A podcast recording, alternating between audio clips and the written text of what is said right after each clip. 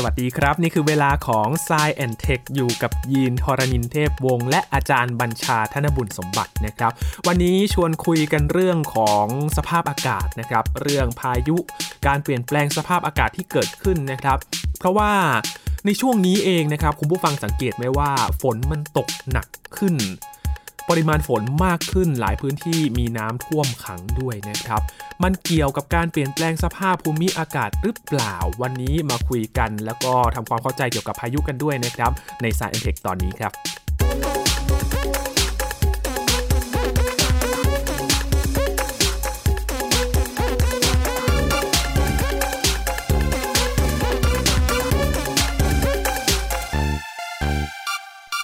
คุยกันเรื่องพายุมาพร้อมพายุจริง ๆ นะครับ เพราะว่าในช่วงที่เราอัดพอดแคสต์ตอนนี้กันเนี่ย ก็คือวันที่ 29 กันยายน เป็นช่วงที่ประเทศไทยยังคงได้รับผลกระทบจากอิทธิพลของพายุโนรูนะครับ ในขณะนี้เปลี่ยนเป็นหย่อมความกดอากาศต่ำกำลังแรงแล้ว หลังจากที่พัดขึ้นฝั่งที่ประเทศเวียดนามมาเมื่อวันก่อนนะครับ วันนี้จะมาคุยกันครับเรื่องของสภาพอากาศและโนรูเนี่ยถือว่าเป็น พายุลูกแรกเลยนะครับ ที่มีอิทธิพลต่อประเทศไทยโดยตรง รวมถึงอีกมุมโลกหนึ่งก็ตอนนี้พายุเฮอริเคนเอียนกำลังขึ้นฝั่งอยู่ที่รัฐฟลอริดาของสหรัฐอเมริกาด้วยนะครับ จากข้อมูลเหล่านี้แหละครับ ชวนมาตั้งข้อสังเกตกันอยู่กับอาจารย์บัญชาธนบุญสมบัติแล้วนะครับ สวัสดีครับอาจารย์ครับ สวัสดีครับยีนครับ สวัสดีครับท่านผู้ฟังครับ คือเราเพิ่งจะ คุยกันในตอนลานินยานะครับอาจารย์ว่าครับเอ๊ะปีนี้ประเทศไทยยังไม่มีพายุเข้ามาตรงๆ ปรากฏว่าพูดปั๊บมาเลยครับมาเลยครับความจริงก็เกือบทุกปีมานะฮะจะมีบางปีเท่านั้นเองนะในรอบประมาณสัก 70 ปีเนี่ยนะครับครับที่ตามสถิติเนี่ยนะครับหรือหกสิบกว่าปีเนี่ยที่บางปีอาจจะไม่มีเข้ามาตรงๆแบบนี้อืมนะคครัรับบไม่เกี่ยว แต่ว่าปกติแล้วก็จะเข้ามาประมาณสัก 2 ลูก 3 ลูกอะไรอย่างนี้นะครับครับนะปีนี้ก็เรียกว่าโนรูนี่ก็ทำให้เกิดเป็นข่าว นะครับแล้วเกิดกระแสขึ้นมาตื่นตัวเยอะเลยนะครับ แต่ที่จะคุยกันวันนี้คือก็เกี่ยวกับเรื่องพายุหมุนเขตร้อนครับกับเรื่องโลกร้อนเลยว่าสัมพันธ์กันยังไง คือจริงๆแล้วเดิมทีผมกะจะเจาะไปเรื่องไอ้เรื่องพายุโนรู หรือว่าพายุอะไรที่ไปขึ้นที่ญี่ปุ่นเนี่ยนันมาดอลอะไรพวกนี้น่าละเอียดต่างๆ แต่คิดว่าภาพใหญ่กว่าน่าจะช่วยเราเห็นอะไรบางอย่างชัดขึ้นครับแล้วก็หากว่ามีข่าวตามมาจากนี้ หรือว่ามองย้อนกลับไปเนี่ยเราจะเข้าใจอะไรดีขึ้นด้วยทำไมข่าวพวกพายุไต้ฝุ่นซูเปอร์ไต้ฝุ่นครับ ถึงบ่อยขึ้นเรื่อยๆเอ๊ะทำไมแบบไต้ฝุ่นกี่ลูกกี่ลูกทำไมมันซูเปอร์ไต้ฝุ่นทั้งนั้นเลยนะเรียกไต้ฝุ่นเยธรอะรมดาไม่ได้แล้ว เยอะเยอะเลยนะครับนะแล้วถ้าเกิดว่าเราเราตามข่าวทางอเมริกาเนี่ยนะครับถ้าฟังดีๆนะครับเขาใช้คำว่า major hurricane นะครับอ่ามันเกี่ยวกันยังไงเกณฑ์มันเท่ากันไหมอะไรอย่างนี้เป็นต้นนะครับเราจะมาทบทวนเรื่องนี้กันนะครับคทีรับหนึ่งผมครับจากข่าวแค่เฉพาะในปีนี้นะครับอาจารย์ 2022 เนี่ยมีพายุลูกใหญ่ ๆ ซึ่งส่งผลกระทบอย่างมากเลยนะครับ แล้วก็เป็นข้อมูลที่ มันมีความใกล้เคียงกันมากเลยอย่างที่อาจารย์บอกคำว่าซูเปอร์ไต้ฝุ่นกับ major hurricane เนี่ยครับอะวันนี้มาทำความเข้าใจกันก่อนว่าทำไมถึงเรียกแบบอ่านั้นลองคบลองลองาจาเรียกแบบนี้ก่อนนะครับ ใครติดตามเรื่องพายุหมุนเขตร้อนเนี่ยจะทราบว่ามันจะเริ่มจากการก่อตัวหย่อมความกดอากาศต่ำขึ้นมาในทะเลก่อนใช่ไหมครับนะครับทีนี้ถ้าเกิดว่าเงื่อนไขเหมาะสมเดี๋ยวเหมาะสมยังไงเนี่ยเดี๋ยวผมจะมาลงรายละเอียดทีหนึ่งเพราะว่าเรื่องนี้มันเกี่ยวข้องกับการที่จำนวนพายุหมุนเขตร้อนเนี่ยนะครับเดี๋ยวบอกล่วงหน้าก่อนเลยกันนะครับจากการวิจัยพบว่าในช่วงประมาณสักร้อยกว่าปีที่ผ่านมานี่ครับปี 1850ถึงปัจจุบันเนี่ยนะครับโดยประมาณเนี่ยจำนวนพายุหมุนเขตร้อนเนี่ยลดลงนะครับยินอืมแต่ว่าไอ้ลูกที่เกิดขึ้นเนี่ยนะครับมันมีแนวโน้มที่จะทรงพลังมากขึ้น คือถ้าเป็นนักมวยเนี่ยก็คือว่าต่อยน้อยแต่ว่าต่อยมาแต่ละหมัดเนี่ยหมัดหนักอืมอ่าน้อยพูดแต่หนักใช่เป็นอย่างนั้นนะครับ ทีนี้ย้อนกลับมาที่คำถามของยีนก่อนว่าไอ้คำว่าซูเปอร์ไต้ฝุ่นหรือว่า major hurricane เกณฑ์ยังไงนะครับทบทวนนิดหนึ่งนะครับจากหย่อมความกดอากาศต่ำนะครับในมหาสมุทรหรือทะเลเนี่ยนะครับขึ้นมาก็จะเป็น depression ครับ depression เนี่ยภาษาไทยเราชอบเรียกว่าพายุ depression แต่เอาเข้าจริงแล้วเนี่ยฝรั่งยังไม่นับเป็นพายุนะอืมนะครับความเร็วลมมันยังไม่สูงมาก อันนี้ก็ความเร็วลมใกล้ศูนย์กลางเนี่ยถ้าน้อยกว่า 61 กิโลเมตรต่อชั่วโมงนะครับ ต่อไปนี้เป็นหน่วยกิโลเมตรต่อชั่วโมงหมดเลยนะครับ น้อยกว่า 61 เนี่ย ถือเป็น depression แต่บางเกณฑ์ก็ใช้ 62 ก็ประมาณนี้โดยประมาณแล้วกัน เพราะว่าบางทีมันแปลงจากหน่วยไมล์ต่อชั่วโมงมาไง ทีนี้ถ้าเกิดว่ามันขึ้นไป 62 ถึง 117 นะครับกิโลเมตรต่อชั่วโมงเนี่ย อันนี้เรียกพายุโซนร้อน tropical storm และถ้าเกิดว่าเกิน 118 ขึ้นไป ตั้งแต่ 118 ขึ้นไปเนี่ยครับ ถ้าเป็นแถบบ้านเราคือไต้ฝุ่นอืมถ้าแถบอเมริกาเรียกเฮอริเคน ถ้าแถบทางออสเตรเลีย หรือทางมหาสมุทรอินเดียเนี่ยเรียกไซโคลนครับทีนี้ เนื่องจากว่าตั้งแต่ 118 ขึ้นไปเนี่ยหรือเกิน 118 ขึ้นไปเนี่ยนะครับหรือบางทีบางเกณฑ์ใช้ 119 เนี่ยนะครับมันรุนแรงได้ค่อนข้างมากเลย เขาเลยจำแนกย่อยมันลงไปอีกเป็น 5 ระดับนะครับทางฝรั่งเนี่ยเขาเรียก category เกณฑ์ 5 ระดับนี้เป็นอย่างนี้ครับ ระดับที่1เนี่ยคือ 119 ถึง 153 ระดับที่ 2 คือ 154 177 ระดับที่ 3 คือ 178ถึง208 ระดับนี้นะครับที่เป็นตัวสำคัญ ถ้าเป็นข่าวทางอเมริกานี่ครับถ้าตั้งแต่ระดับนี้ขึ้นไปเนี่ยนะครับตั้งแต่ประมาณสัก 178 หรือ 180 โดยประมาณกิโลเมตรต่อชั่วโมงขึ้นไปเนี่ยนะครับเขาเรียกเป็น major hurricane อืมนะครับดังนั้นถ้าเป็น major hurricane พูดง่ายๆคือว่าตั้งแต่ระดับ 3 ขึ้นไปนั้นพอไประดับ 4 คือ 209ถึง251 กิโลเมตรต่อชั่วโมงเนี่ยระดับ4เนี่ยก็เป็น major hurricane แน่นอนอืมนะครับแล้วถ้าสูงกว่า 252 นี่ระดับโอ้โหหายนะเลยระดับ5นะครับรุนแรงมาก ดังนั้นกรณีคำว่า major hurricane เนี่ยใช้กับกรณีที่ตั้งแต่ระดับ 3 ขึ้นไปครับ3 4 แล้วก็ 5 ประมาณสัก 180 กิโลเมตรต่อชั่วโมงจำนี้ก็ได้นะครับ 180 นี่ใบหวยไว้ก่อนเลยนะ แต่ทีนี้คำว่า super ไต้ฝุ่นคำนี้เป็นคำที่ต้องเรียกว่าอย่างนี้ยังไม่ลงตัวเป๊ะๆครับขึ้นอยู่กับเกณฑ์ขององค์กรที่จัดถ้าเป็น US Joint Typhoon Warning Center เนี่ย จะใช้เกณฑ์ 234 อันนี้ตัวเลขจำง่ายนะ234กิโลเมตรต่อชั่วโมง ซึ่งมันจะอยู่ตรงกลางของระดับที่อืม4นะครับ ขึ้นมา แปลว่าถ้าเป็นระดับที่ 4 แบบอ่อน ๆ คือเพิ่งจะเกิดเนี่ย ก็ยังไม่นับเป็นซูเปอร์ไต้ฝุ่น ถ้าตามเกณฑ์นี้ครับแต่ว่าสำหรับบางองค์กรนะครับอย่างเช่น กรณีของญี่ปุ่นนะครับอุตุนิยมวิทยาของญี่ปุ่นเนี่ยนะครับเขาใช้เกณฑ์194ครับถ้า194นี่แปลว่าถ้าเป็นระดับ 4 แล้วเนี่ยนะครับแน่นอน 209เนี่ยนะครับก็เป็นซุปเปอร์ไต้ฝุ่น หรือว่าถ้าทางฮ่องกงนะครับเขาใช้เกณฑ์แค่ 185เองคือเกณฑ์ต่ำกว่าอีกนะครับทีนี้ความหมายมันคือยังไง จำง่ายๆว่าอย่างนี้กรณี major hurricane คือ 3 4 5 ใช่ไหมครับอตั้งแต่กลางแล้วก็เกือบหนักสุดเลยนะฮะ แล้วก็หนักสุดนะครับ แต่ถ้าซุปเปอร์ไต้ฝุ่นเนี่ย ผมจะชอบจำเอาเกณฑ์สูงไว้ก่อนแล้วกัน 2 3 4 ถึงจะเรียกซุปเปอร์ได้ แต่ว่าหลังๆเนี่ยเราได้ยินเรื่องซุปเปอร์ไต้ฝุ่นบ่อยมาก ซึ่งมันตรงกับประมาณระดับ4ครับนะครับ category 4นั่นคือคำว่าซูเปอร์ไต้ฝุ่นกับ major hurricaneทำไมเกณฑ์ถึงไม่เหมือนกันล่ะครับอาจารย์ เข้าใจว่าอย่างนี้ความเข้าใจของผมเองนะซึ่งยังไม่ไปตรวจสอบเป๊ะๆนะฮะ คำนี้น่าจะเป็นคำที่แบบมามาจากพวกสื่อก่อนครับหรือไม่ก็ท่านนักวิชาการเนี่ยเรียกมันแบบหลวมๆก่อน แล้วก็ไม่ได้อิงกับกรณีของไอ้เกณฑ์ระดับ 5 ระดับนั้นนะฮะเอามันมา พอเป็นงี้ปั๊บเนี่ยนะฮะสิ่งที่เกิดขึ้นคือแต่ละที่ก็ใช้ไม่ค่อยเหมือนกันอืมนะฮะดังนั้นบางทีซูเปอร์ไต้ฝุ่นของที่หนึ่งอีกที่หนึ่งอาจจะไม่เรียกซูเปอร์ไต้ฝุ่นก็ได้ เป็นไปได้เหมือนกันแต่ว่าเมื่อไหร่ก็ตามถ้าเรียกซูเปอร์ไต้ฝุ่นเนี่ยผมว่าเออเราก็ถือว่ามันรุนแรงไว้ก่อนครับแล้วหลังนี้เราจะได้ยินคำนี้เยอะมากขึ้นนะครับดังนั้นก็ให้สังเกตว่ามันมาจากทางไหนนะฮะถ้ามาแบบกลางๆเนี่ยก็ถือเกณฑ์ 2 3 4 แต่ถ้ามาทางญี่ปุ่นก็ถือเกณฑ์194 ถ้าเกณฑ์เอ่อฮ่องกงก็ใช้185 จนกว่าทางวงการวิชาการจะตกลงกันได้ ความจริงเรื่องนี้เนี่ยนะครับแม้แต่คำว่า major hurricane เองก็ตามนี่นะครับถ้าไปดู paper วิชาการเลยนะครับ งานวิจัยเลยนะครับ บางครั้งก็ใช้คำว่า intense hurricane อืมอ่าบางครั้งใช้อย่างนั้น แต่ว่าความนิยมจะน้อยกว่าครับ แต่ว่าเอาเอาเข้าจริงแล้วคืออย่างนี้ เวลาพวกวิชาการเขาพูดกันเนี่ยเขาจะลงไปที่รายละเอียดของพวกพารามิเตอร์ต่างๆ ตัวแปรต่างเลยคำพวกนี้เป็นคำที่บอกว่ามันรุนแรงเราถึงศึกษามัน มันรุนแรงแล้วศึกษามันทำไม เพราะว่าพอรุนแรงปั๊บก็แปลว่าอะไรล่ะ ฝนก็ตกหนักได้มาก เกิดน้ำท่วม เกิดดินถล่มใช่ไหมถ้ามันเข้าสู่ฝั่งเกิดอะไรได้บ้างครับยิน storm ซอมเซิร์ชครับระดับน้ำสูงขึ้นนะครับนะแล้วก็ลมก็แรงด้วยอืมนะครับอย่างนี้เป็นต้น แล้วแถมเอ่อถ้าเกิดว่ามองให้ไกลไปอีกขั้นหนึ่งนะครับกรณีน้ำท่วมขังนานๆเนี่ยนะครับพวกโรคภัยไข้เจ็บต่างๆตามมาอ่าแน่นอนที่ที่มากับน้ำเป็นต้นนะครับดังนั้นพวกพายุไม่ว่าจะเป็น major hurricane intense hurricane หรือว่าซูเปอร์ไต้ฝุ่นพวกเนี้ยจึงได้รับความสนใจมาก แล้วก็ปัจจุบันก็มากขึ้นด้วย เพราะว่าเนื่องจากว่าแนวโน้มเนี่ยจะเป็นอย่างนั้นนะครับเพราะโลกร้อนนะครับอืมครับเออแต่ที่น่าสังเกตนะครับอาจารย์ทางฝั่งไซโคลนที่เกิดในมหาสมุทรอินเดียเนี่ย มีเรียกชื่อแบบ advance กว่านั้นไหมครับอาจารย์ ยังไม่เคยได้ยินแบบนั้นนะอืมไม่เคยได้ยินแบบนั้น ส่วนใหญ่ก็จะไปบอกความเร็วลมอะไรไปเลยใช่ไหมครับนะครับจะเป็นอย่างนั้นฮะเออก็จะมีความเข้าใจผมคืออย่างนี้ ทางนั้นนะเกิดจำนวนเนี่ยเกิดน้อยกว่าอ่านะฮะถ้าเกิดว่าเรานับตามเขาเรียกว่า region หรือว่าบางทีเขาเรียก basin นะคือแอ่งอืมนะครับตามที่ต่างๆ ซึ่ง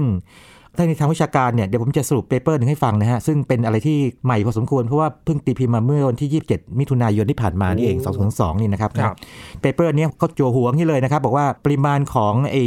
ความถี่ของไอพายุมฤตร้อนที่ลดลงนะครับ อันเนื่องมาจากโลกร้อนอืมนะครับนะแล้วเขาเขาแบ่งเป็นเรียกว่า 7 พื้นที่ในโลก แต่พื้นที่ก็จะมีพฤติกรรมเรียกว่าทั้งเหมือนกันและต่างกันนะครับแต่แนวโน้มโดยรวมส่วนใหญ่เนี่ยจำนวนของพายุหมุนเขตร้อนเนี่ยลดลงครับอืมตอนนี้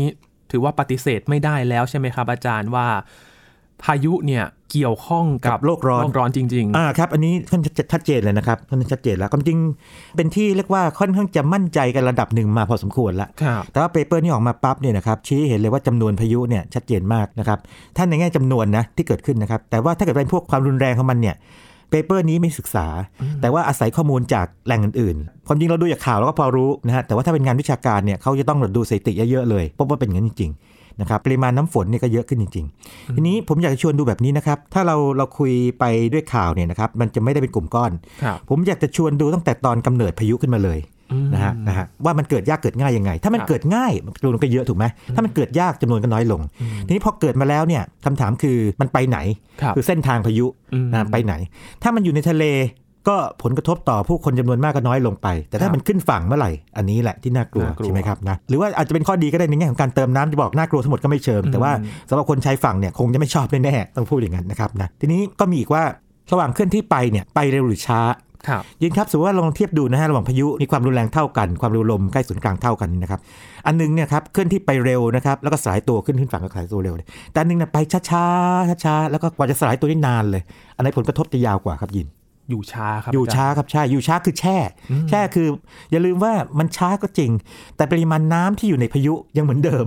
ใช่ไหมฮะไม่เหมือนเดิมคือมันลดลงไปแต่ว่ามันยังเยอะอยู่ ดังนั้นมันก็จะมีโอกาสที่จะเกิดน้ำท่วม ฝนตกหนักในบริเวณนั้นไม่มากนะครับนะแล้วเราก็จะดูเรื่องเรื่องของอย่างนี้ด้วย ยินครับเวลาเราฟังข่าวเนี่ยสังเกตว่าไอ้ระดับพายุเนี่ยมันเปลี่ยนไปเนาะครับแล้วอ่าโอเค เริ่มก่อตัวแล้วเนี่ยครับกลายมาเป็นพายุโซนร้อนแล้วกลายเป็นพายุใต้ฝุ่นระดับหนึ่งระดับ 2 3เรียก4ว่าจับทุกใช่ไหมชั่วโมงเออเลยนะครับแต่ว่าบางครั้งเป็นอย่างนี้นะฮะพอขึ้นฝั่งไปปั๊บก็ลดความรุนแรงลงไปเหรือโซนร้อนนะครับหรือ depression ครับหรือที่ยีนบอกเมื่อกี้ก็คือกลายเป็นหย่อมความกดอากาศต่ำกำลังแรงนะคครัรับบแต่อันนี้ไอ้ขาลงเนี่ยคนก็คงจะดีใจอะให้โล่งอกเหมือนกับพายุเริ่มผ่านพ้น แต่ว่ามันยังอยู่โล่งอกก็คือว่าโอเคมันมันคงกลับมาอีกยากยกเว้นมันลงทะเลนะครับแต่ขาขึ้นเนี่ยโอเค ถ้ามันขึ้นช้าๆหนึ่งเป็นสองเป็นสามขึ้นมาใช้เวลาหลายวันก็ไม่ว่ากัน แต่บางทีภายในเวลาไม่ไม่นานเลยนะครับไม่ถึงวันเนี่ยนะครับบางทีไม่ถึงวันเนี่ยขึ้นมาจากระดับ 2 มาเป็นระดับ4อย่างเงี้ยโอ้อะไรอย่างนี้เป็นต้นนะฮะแบบนี้กรณีแบบนี้เนี่ยเขาเรียกว่าเป็นกรณีที่ความรุนแรงเพิ่มขึ้นอย่างรวดเร็ว rapid intensification ใช้ในกรณีที่ความเร็วลมใกล้ศูนย์กลางของพายุหมุนเขตร้อนเนี่ยนะครับเพิ่มขึ้นสูงกว่า 54 กิโลเมตรต่อชั่วโมงในเวลา 24 ชั่วโมงนะครับคือขึ้นเร็วมากกรณีของพายุโนรูนี่ก็เป็นครับนะครับสังเกตไหมตอนที่ขึ้นก่อนขึ้นมา4เนี่ยครับแป๊บเดียวเองนะพายุเอียนก็เป็นนะครับแป๊บเดียวขึ้นมาเลยนะครับเออครับ rapid intensification เนยนะครับหรือการทวีกำลังแรงที่ถึงรวดเร็วเนี่ย ก็เกี่ยวข้องกับโลกร้อนด้วยเช่นกันนะครับเพราะว่าพายุเนี่ยเขาใช้อาหารอาหารของเขาคือความร้อนจากพื้นผิวทะเลอ่านนะครับถ้าทะเลน้ำทะเลอุ่นขึ้น ก็อาหารมากขึ้น หรือว่าโตเร็วขึ้นพูดง่ายๆโตเร็วขึ้นครันะครับบก็เกี่ยวข้องด้วยเหมือนกัน เปรียบแบบนี้ได้ไหมครับอาจารย์เหมือนการ์ตูนสำหรับเด็กนะครับ ต่อครับสู้กับตัวร้ายแล้วแบบว่าสู้ไม่ไหวไปเรียกพลังงานเพิ่มมาตัวใหญ่ขึ้นทำนองนั้นทำนองนั้นต้องขึ้นอย่างรวดเร็วด้วยนะครับ อันนี้ก็เป็นตัวหลักๆนะครับเป็นตัวหลักแล้วก็ ปริมาณน้ำก็ได้เรียนให้ทราบไปแล้วนะครับครับว่าปริมาณน้ำเนี่ยนะครับแนวโน้มคืออย่างนี้ เปเปอร์ที่ผมพูดถึงเนี่ยไม่ได้พูดถึงปริมาณน้ำก็จริง แต่ว่าจากการที่ผมลองไปค้นคว้าดูไอ้แหล่งข้อมูลเชื่อถือได้เนี่ยปริมาณน้ำฝนในพายุหมุนเขตร้อนเนี่ยนะครับโดยพวกเฮอริเคนไต้ฝุ่นพวกนี้นะครับครับเพิ่มขึ้นนะครับเพิ่มขึ้น 10-15% 10-15%เนี่ยเป็นตัวเลขที่มาจากการคำนวณครับนะครับภายใต้สมมติฐานว่าโลกร้อนขึ้นสูงกว่าค่าไอ้ค่าอ้างอิงเนี่ยสององศาเซลเซียส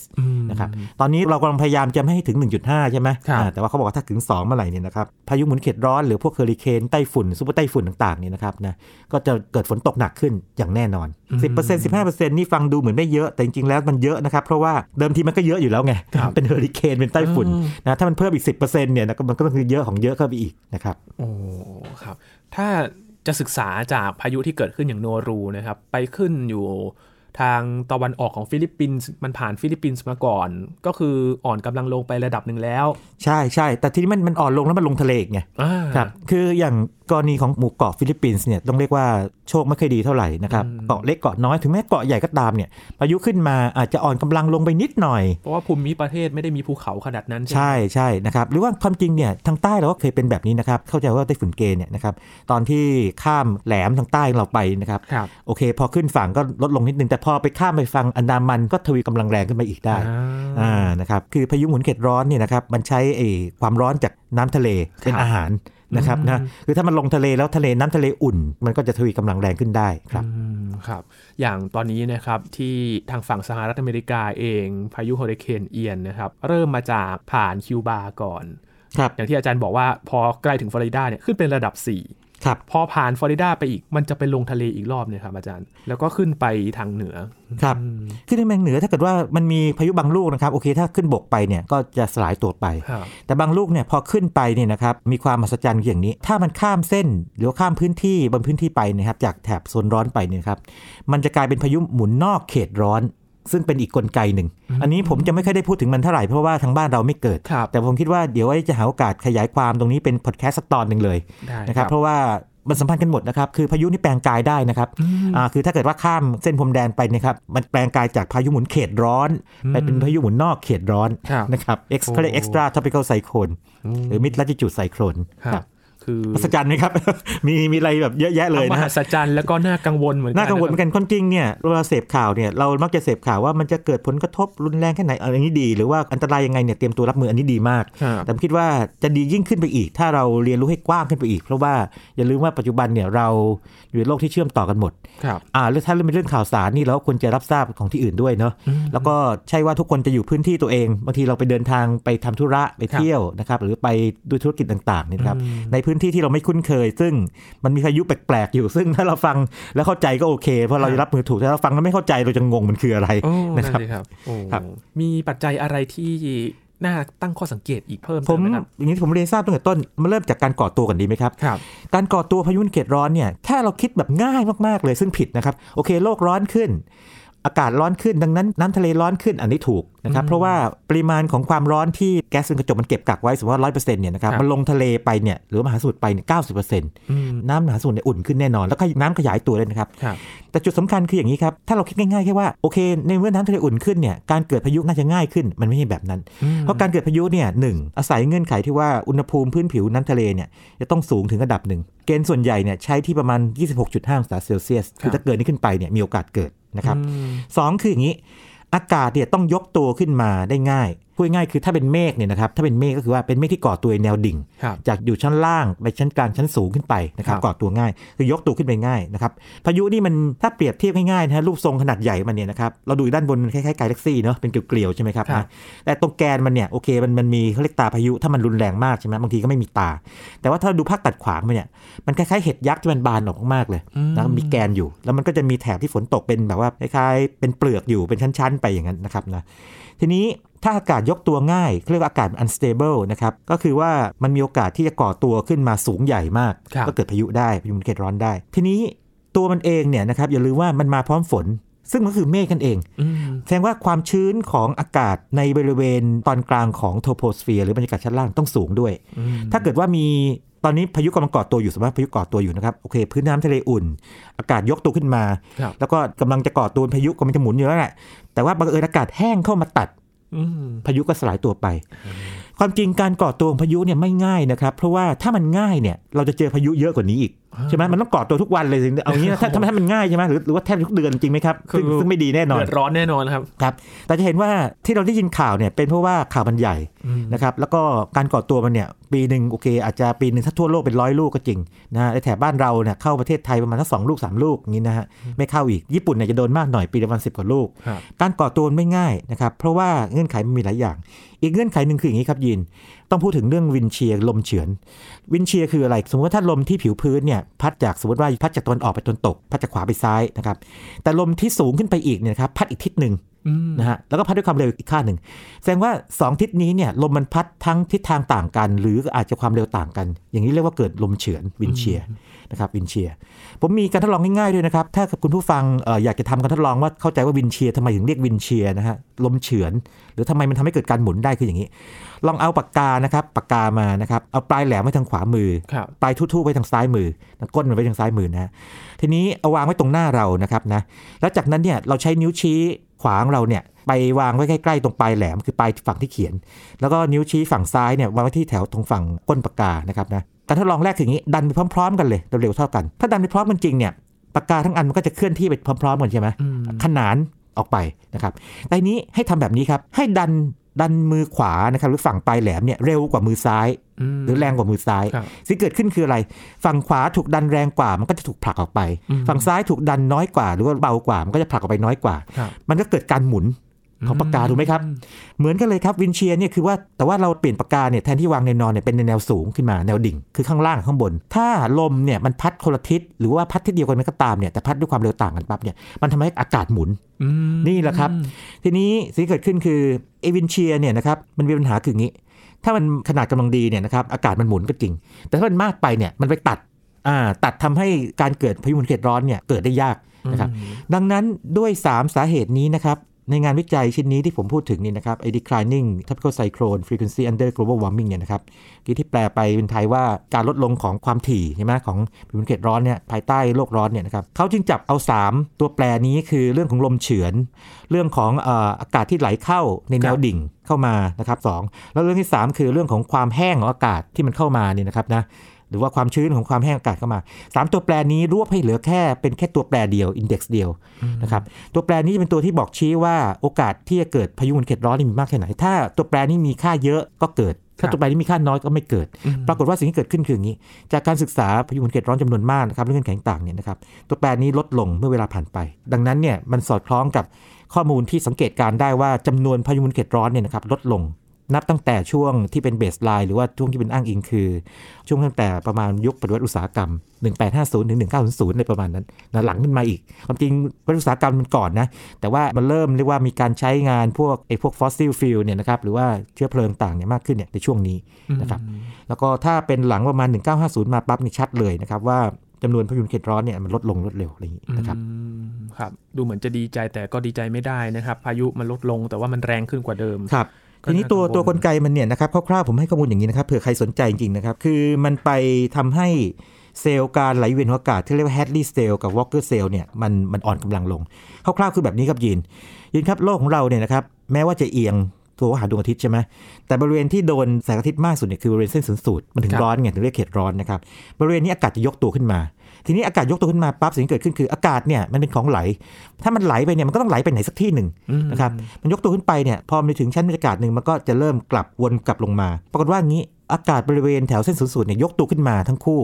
อันหนึ่งขึ้นเหนืออันหนึ่งลงใต้นะครับนะแต่พอถึงประมาณสักสามสิบองศาละติจูดนี่นะครับเหนือหรือใต้เนี่ยนะครับมันจะเริ่มจมลงมา แล้วเกิดเป็นวง นี่เรียก Hadley cell ปรากฏว่า Hadley cell เนี่ยนะครับมันอ่อนกำลังลงไป เมื่อเกิดภาวะโลกร้อน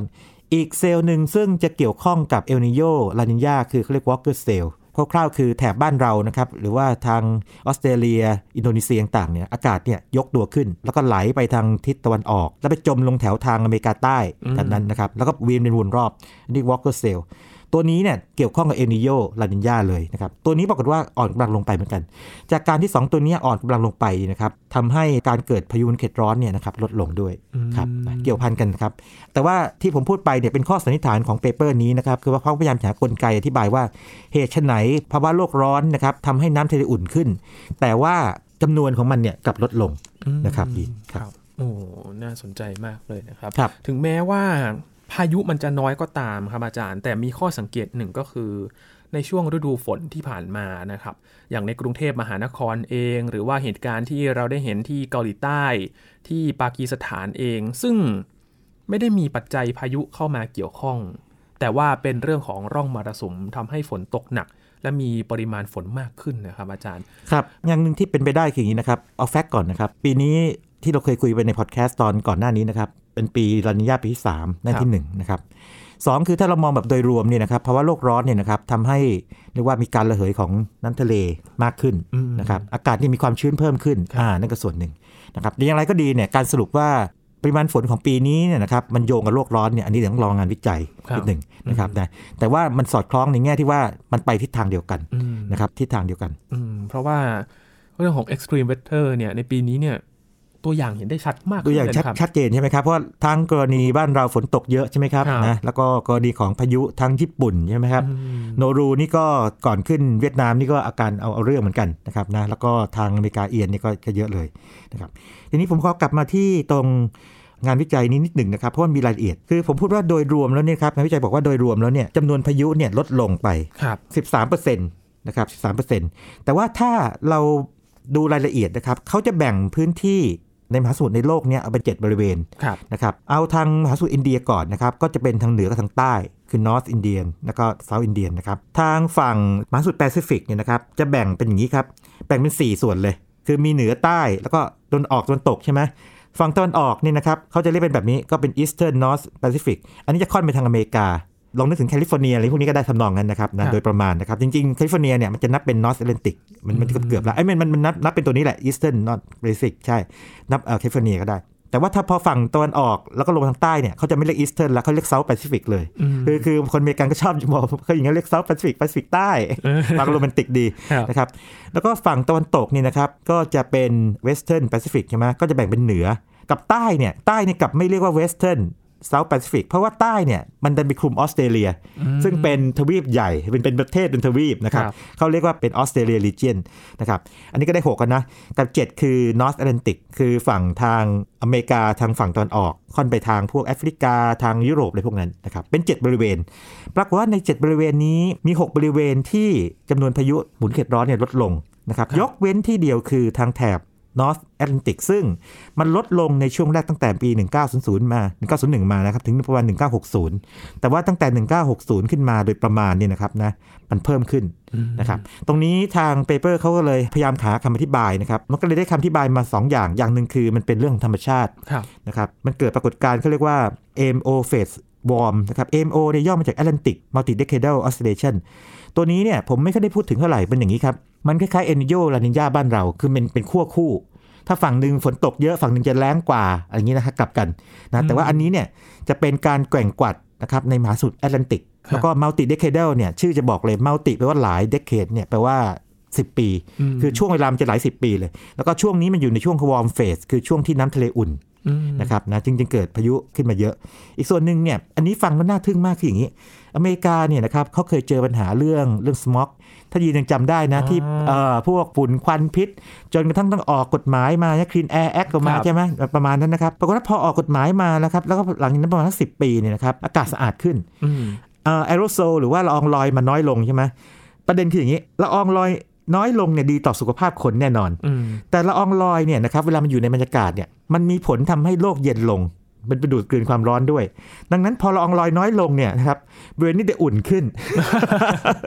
กลายเป็นว่ากลายเป็นว่าเขาสันนิษฐานว่าเป็นไปได้ไหมจากผลของสองอันนี้นะครับ คือไอ AMO ในเฟส warm phase คือเฟสอุ่นเนี่ยนะครับ กับปริมาณของไอละอองลอยที่น้อยลงไปเนี่ยนะครับทำให้ทางแถบมหาสมุทรแอตแลนติกนะครับหรือ North Atlantic เนี่ยนะครับมีพายุเพิ่มขึ้นโอ้ในช่วงประมาณสัก 20-30 ปีที่ผ่านมาครับกลายเป็นอย่างนั้นไปอีกเออคือ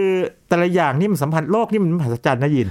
นะฮะเราทำอันนึงให้ให้ดีขึ้นเนี่ยมันกลับกลายไปส่งผลเรียกว่าดีไม่ดีไม่รู้ละนะไปส่งผลกับอีกอันหนึงขนาดมหึมาได้คือจำนวนพายุหมุนเขตร้อนที่เกิดขึ้นในมหาสมุทรแอตแลนติกได้ด้วย เหมือนต้องยอมเลือกอะไรสักอย่างหนึ่งนะครับอาจารย์ ได้อย่างเสียอย่าง อาจจะได้อย่างเสียหลายอย่าง หรือว่าได้ได้หลายอย่างเสียอย่างอะไรอย่างนี้ครับ ไม่มีอะไรที่แบบว่าชนะไปแบบหรือว่าอะไรหมดร้อยเปอร์เซ็นต์แท้ๆเลยอ่ามันมันมีเอฟเฟกต์ต่อกันหมดเลยนะครับครับพอเกิดแบบนี้ครับอาจารย์มันมีเรื่องที่